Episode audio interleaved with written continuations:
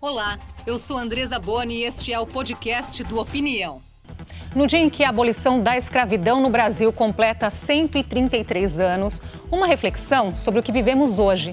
Em meio à pandemia da Covid-19, negros morrem mais da doença e são menos vacinados. Como avançar no combate ao racismo? Conversamos com o sociólogo Luiz Eduardo Batista, integrante do grupo de trabalho Racismo e Saúde da Associação Brasileira de Saúde Coletiva, e com a médica Denise Ornelas, do Grupo de Saúde da População Negra da Sociedade Brasileira de Medicina de Família e Comunidade. Luiz, doutora Denise, obrigada por estar aqui hoje com a gente. É um prazer. Prazer. Olhando aí para os números, né, não dá para dizer que a pandemia atinge a todos da mesma forma. Né? Só para a gente ter uma ideia aqui, segundo o levantamento da PUC do Rio de Janeiro, enquanto 55% de negros morrem, mor morreram por Covid, a proporção entre brancos foi de 38%. Qual a explicação para isso, Luiz? Olha, a gente vem há muitos anos fazendo pesquisas é, no campo das, das iniquidades raciais e a gente vem percebendo o quanto é maior essa mortalidade da população negra por causas evitáveis, é, em função de, de, questões genéticas, em função de questões sociais e em função é, da própria política pública não dar respostas adequadas quando se pensa a esse grupo populacional. Então, nesse contexto de pandemia, para nós que temos estudado esse tema, não nos surpreendeu é, o fato de que essas iniquidades, elas realmente elas chegariam muito mais, atingiriam com maior proporção população negra, população indígena, a, a população que está nos postos de piores trabalhos, que efetivamente acaba sendo população negra, que né? Então, não nos surpreendeu num primeiro momento, mas nos surpreende a proporção, a, a quantidade, o quanto é, quantas vezes é maior a morte dessa população negra e quando ela poderia ter sido evitada. É, até porque, né, para muitos negros, aí muitos não deixaram de trabalhar um único dia, tendo que sair de casa. Então, falar em isolamento social para boa parte dessa população, não é, doutora Denise? É irreal.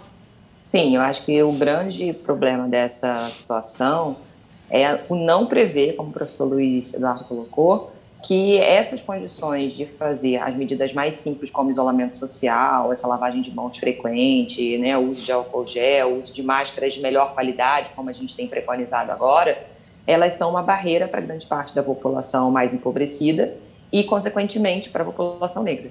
Então, essa não previsão por parte das políticas públicas de que precisaria, para romper essas barreiras de iniquidades, ter acesso mais facilitado a essa possibilidade de se isolar, a possibilidade de se proteger, é, assim como o acesso aos serviços de saúde, assim como serviços de saúde de maior qualidade, acaba fazendo com que a gente tenha essa mortalidade absurda. Né? E essa desigualdade aparece também na vacinação. Brancos são quase o dobro dos negros entre vacinados contra a Covid. A demógrafa Dália Romero, coordenadora do Grupo de Informação em Saúde e Envelhecimento da Fiocruz, fala justamente sobre isso. Quem tem direito no Brasil a morrer idoso?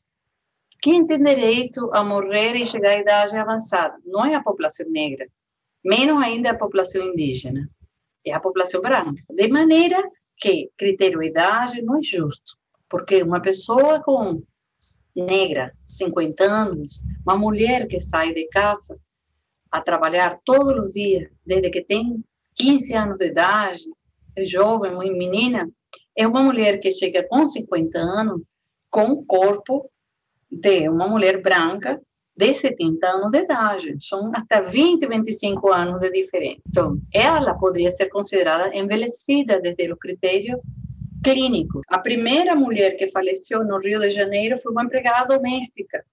Não ficou a menor dúvida nas conversas informais e artigos científicos que já se falava que elas estavam em grande desvantagem, por muitas razões que todos conhecemos. Elas eram obrigadas a sair a cuidar, enfim, como sempre saíram, e muitas delas morreram. Essa proposta foi feita por nós da Fiocruz, de considerar a vulnerabilidade em nossas doenças. Só o fato de ser população negra, desde o ponto de vista epidemiológico, temos suficiente evidência de um maior risco.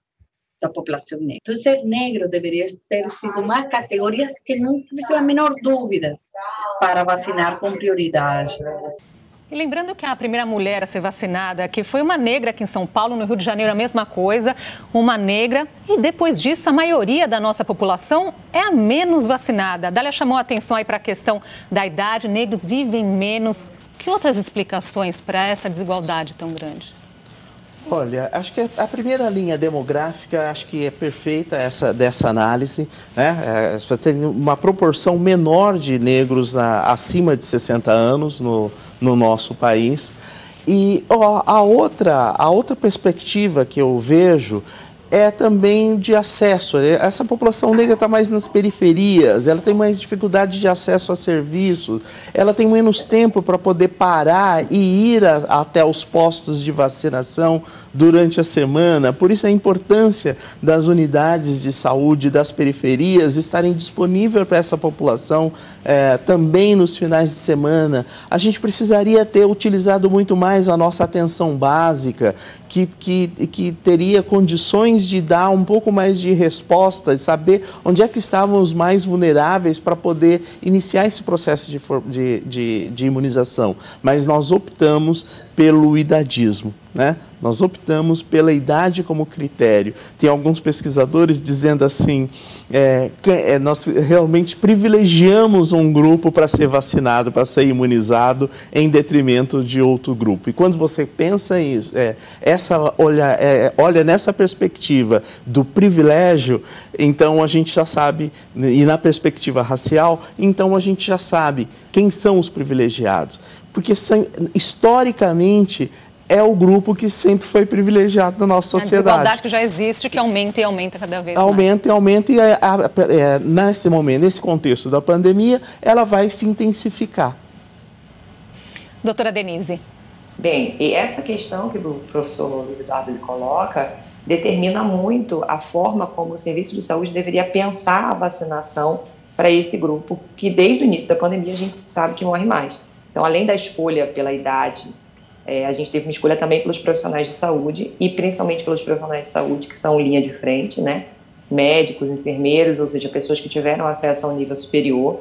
E depois a gente foi vacinando os outros grupos, pensando que os outros grupos profissionais são profissionais técnicos, profissionais que muitas vezes não têm acesso ao ensino médio, que não têm acesso é, nem à escolarização completa, porque para um hospital funcionar, para uma UTI funcionar, e os profissionais da linha de frente estarem ali, você precisa de almoxarifado, você precisa de limpeza, você precisa de segurança, você precisa de alimentação. E aí, quem são esses profissionais? São justamente os profissionais de cor parda ou preta, porque a gente sabe que a imensa maioria desse contingente que não acessa o ensino superior são essas pessoas.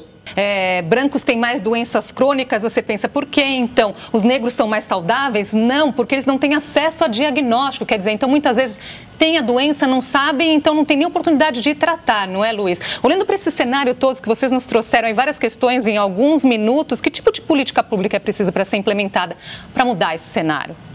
É, desde 2009, a gente tem a Política Nacional de Saúde Integral da População Negra. E o que, que é que propõe a política? Ela tem como marca, e essa é né, uma, foi uma novidade naquele momento, a, a necessidade de fazer dos serviços de saúde, do Sistema Único de Saúde, montar estratégias de enfrentamento ao racismo. Né? Então, essa é a marca da política. No entanto, essa política ela tem sido dos 5.560 municípios do país, aproximadamente 0,8% dos municípios têm implementado a política. Portanto, é, apesar de ser uma política do Sistema Único de Saúde, é, os gestores municipais, principalmente municipais e estaduais, não veem a necessidade de implementação de uma política pública do Sistema Único de Saúde. Então, é, é, com que isso eu estou dizendo o seguinte... Quer dizer, há estudos que mostram essa necessidade, falta então, diagnóstico não é. Não é. É fechar é. os olhos para essa situação? O que, que é, se passa? A questão é, eu, eu diria que é uma questão de gestão. É uma questão de gestão, um primeiro ponto. Um segundo ponto que eu vejo é a questão de você é, ter nessa estrutura é, racista é, um grupo que eu chamo de não direito. Né? Então, essa coisa, como o outro não tem direito, é, você acaba delegando ou você acaba relegando a implementação de políticas para atender 50 e 55% da população a não implementação. Né? De 5.560 municípios, apenas é, nenhum por cento dos municípios implementarem uma política pública. Para ter essa implementação toda é preciso de informação, informação de qualidade, informação clara, não é? E para ter esse acesso aí, por exemplo, no número da, da vacinação, brancos e negros, você entra ali no DataSUS e soma dali e pega do, mais um dado do Ministério da Saúde para tentar chegar a um número, é um tipo de informação que não é tão claro. A gente olha ali uh, por sexo ou por idade, que tem ali o tempo todo essa atualização. Isso também dificulta, não é? Para se pensar aí numa política pública, o acesso à informação? Sim, a gente tem em torno de 30% de. No que diz respeito ao quesito raça-cor, a gente tem em torno de 30% de não informado. Ou seja, é, o profissional de saúde ou os profissionais, quem é responsável pelo preenchimento dessas, é, dos sistemas de informação, não informam ao quesito cor, que a gente chama de quesito cor, né? Que é informação de raça-cor. É, então, isso dificulta as análises, isso dificulta é, a gestão, do, gestão pública, isso dificulta você fazer o planejamento. Então, acho que essa é uma dificuldade. A outra dificuldade é que, no começo da pandemia, apesar de ter legislação dizendo que tem que se colocar a informação de raça-cor nos sistemas de informação, o Ministério da Saúde se omitiu a incluir essa informação eh, nos sistemas. Então, levou um bom tempo que os movimentos sociais tiveram que se movimentar, de fazer demandas a Abrasco, a Sociedade Brasileira de Médicos de Família, a Coalizão Negra, demandar do Ministério da Saúde a inclusão da informação. E mais recentemente, ainda a qualidade não é tão boa. É, falta informação para a população, é, falta para a gente dizer isso para os gestores públicos de que a implementação da política de saúde da população negra é importante. Falta a gente dizer isso aos profissionais que a informação de raça cor é fundamental para o planejamento em saúde. Falta dizer para a população que sim, há diferença no perfil de adoecimento e morte segundo raça cor no nosso país. Doutora Denise falta mostrar que essa questão ela não está relacionada a uma genética pior da população negra, que não está relacionada só a hábitos piores, que as pessoas são relaxadas, não se cuidam, porque muitas vezes quando a gente fala disso, as pessoas fazem esta associação. A gente está trazendo aqui dados que consistentemente mostram para gente que existe uma exclusão do sistema público de saúde, que existe uma exclusão do sistema privado de saúde, isso é muito importante. A gente sabe que apesar do SUS ser é, esse salva-vidas para a maior parte da população preta, pobre, periférica, porque se a gente não tivesse o SUS, a gente não teria acesso a nenhum tipo de é, cuidado em saúde. Existem diferenças gritantes em relação ao financiamento do privado e financiamento do público. Isso gera também diferenças né, entre a qualidade do serviço que é prestado. Então, uma UTI pública, ela salva vidas, ela cuida das pessoas, com muita dificuldade, com muito empenho dos profissionais que estão ali, com muito empenho, né, carinho né, pelas pessoas que estão ali na linha de frente trabalhando. Mas, por outro lado, a gente sabe que os melhores equipamentos, que inclusive a sobrecarga de trabalho nesses profissionais que estão no SUS e que não estão no privado, ela é muito maior, então acaba que a qualidade do trabalho que a gente pode exercer no SUS, ela também é prejudicada por conta disso. E isso vai ter né, uma consequência. Então a gente precisa de desagregar dados em raça, cor, não só em termos quantitativos, mas também em termos qualitativos, em termos né, de quem eu consigo oferecer determinados tipos de cuidado para quem eu não estou conseguindo oferecer, qual é a pessoa negra que vai ter acesso ao uso do ECMO, né, na circulação extracorpórea, qual é a pessoa negra que vai ter acesso à possibilidade de fazer um transplante, ficar na primeira ponta ali da fila de transplante é, pulmonar, que é um procedimento extremamente é, caro, um procedimento difícil de ser feito neste momento pessoas que têm Covid. E só mais um dado aí, porque que mostra bem essa situação: dois a cada dez negros têm plano de saúde, enquanto quatro a cada dez brancos têm. Quer dizer, mais uma vez mostrando aí essa, essa desigualdade. É, negros morrem mais da Covid-19, são menos vacinados. Podemos dizer que isso é consequência do racismo, do racismo estrutural que existe em nosso país? Sim, sim. É, é, são as consequências do racismo que está estruturado na nossa sociedade é, é, são as consequências de a gente não reconhecer que sim somos racistas, né? é, ou do que o racista é o outro e não e não e eu não sou, né? E, tá, e também quando a gente pensa nos componentes, a gente, dos, dos componentes aí do, do, racismo, a gente que é sociólogos aí, é, tem as relações individuais do racismo que tão, é, interferem aí. É, tem as relações interpessoais, mas há também o que a gente chama de racismo institucional. Quando as nossas instituições, ao não perceberem ou ao é, se omitir que o racismo está estruturado na nossa sociedade, que ele interfere é, nas políticas públicas, ele não desenhar a política pública olhando nessa percepção, não perceber isso que Denise estava dizendo, da intersetorialidade de uma ação e como é que esse racismo ele interfere as relações de trabalho, é, o, o espaço onde se mora, o acesso a serviços, as condições e meios que as pessoas vão se utilizar para se deslocar, para ter água ou não, né? comunidades tradicionais, é, enfim, tudo isso a gente está falando de que essa estrutura racista da nossa sociedade e o Brasil não reconhecer que nós temos sim grupos que são privilegiados na nossa sociedade, acaba é, gerando tudo isso que a gente discutiu no primeiro bloco. Doutora Denise. E a gente é, pensa né, no outro recorte, a gente falou bastante de idade em relação ao risco da Covid no primeiro momento. Mas se a gente for pensar é, em termos de afetação da pandemia, é, as consequências da pandemia elas vão para além só da mortalidade por Covid. A gente tem o não acesso né, a cuidados, por exemplo, oncológicos, né, pessoas que estão com retardo de diagnósticos de outras doenças, que já estavam na fila há muito tempo esperando exames, esperando especialidades médicas e que nesse momento vão ficar duplamente aí fora desse sistema, porque muitas vezes algum pedido que já estava feito antes de 2020, 2019, ele já se expirou, então ela vai ter que novamente enfrentar a fila para conseguir passar na atenção primária, para daí ser encaminhado para fazer um exame, para fazer uma cirurgia, para ter um, um cuidado específico fora, né, na, na, atenção especializada. Nós vamos trazer aqui é, uma outra opinião do advogado Humberto Adame. Ele é presidente da Comissão Nacional da Verdade da Escravidão Negra do Conselho Federal da OAB. As desigualdades raciais fundamentam, pavimentam a sociedade brasileira desde a época da escravidão negra no Brasil e que, apesar de muitos negarem, tem repercussões até hoje na forma como as suas relações ocorrem. Não é verdade que os cidadãos pretos e pardos têm os mesmos direitos dos demais segmentos da sociedade. E isso, apesar de se negar a existência do racismo.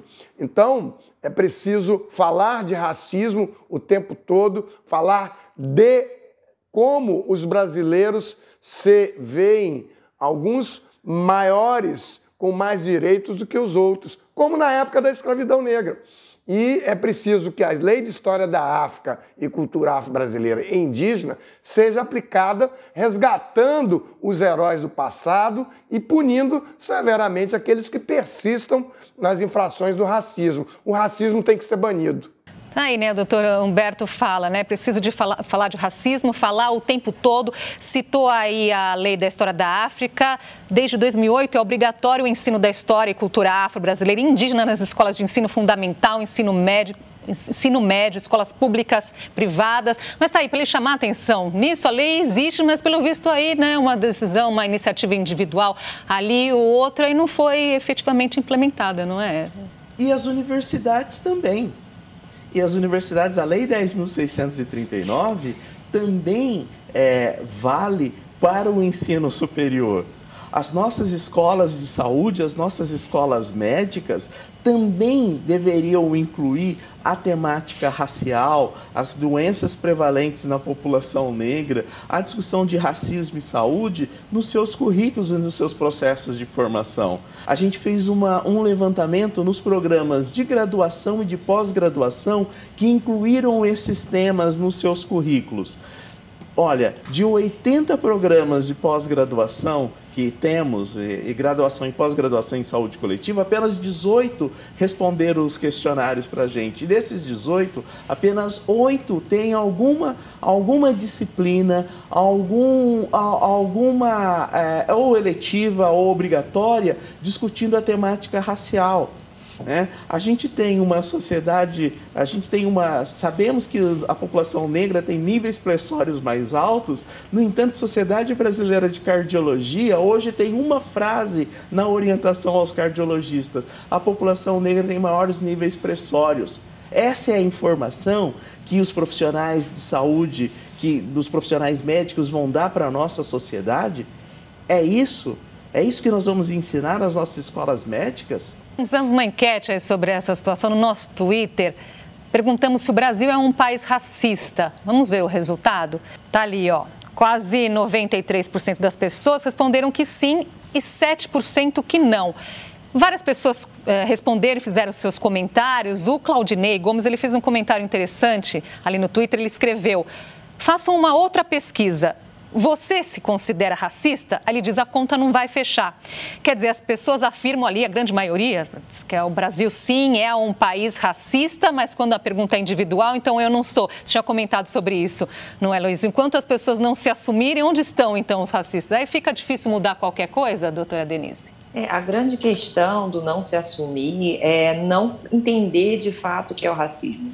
Achar que racismo é só a, o xingamento, é só a agressão, é só você se pronunciar de uma forma inadequada frente né, a uma situação que uma pessoa negra está envolvida. E não é verdade. O racismo ele envolve, como o professor colocou, várias dimensões. Uma dimensão que ela está relacionada sim às relações interpessoais, a como eu vejo né, é, é a minha possibilidade de agredir o outro como superior, eu não ter medo de ser punido por conta disso. A gente tem uma dimensão que é internalizada, muitas vezes eu não preciso falar sobre isso, mas eu penso que a pessoa ela é inferior de alguma forma por conta de um marcador que eu vejo, que é a, a cor da pele dessa pessoa, e principalmente quando está associada à pobreza, aí mais eu tenho é, é, essa impressão de que a pessoa é inferior a mim, e aí as minhas atitudes, mesmo que não, não, não sejam claramente racistas, elas, quando são analisadas né, com, essa, com essa lente, com esse olhar, elas vão ter esse impacto né, na diferença na, de tratamento racial.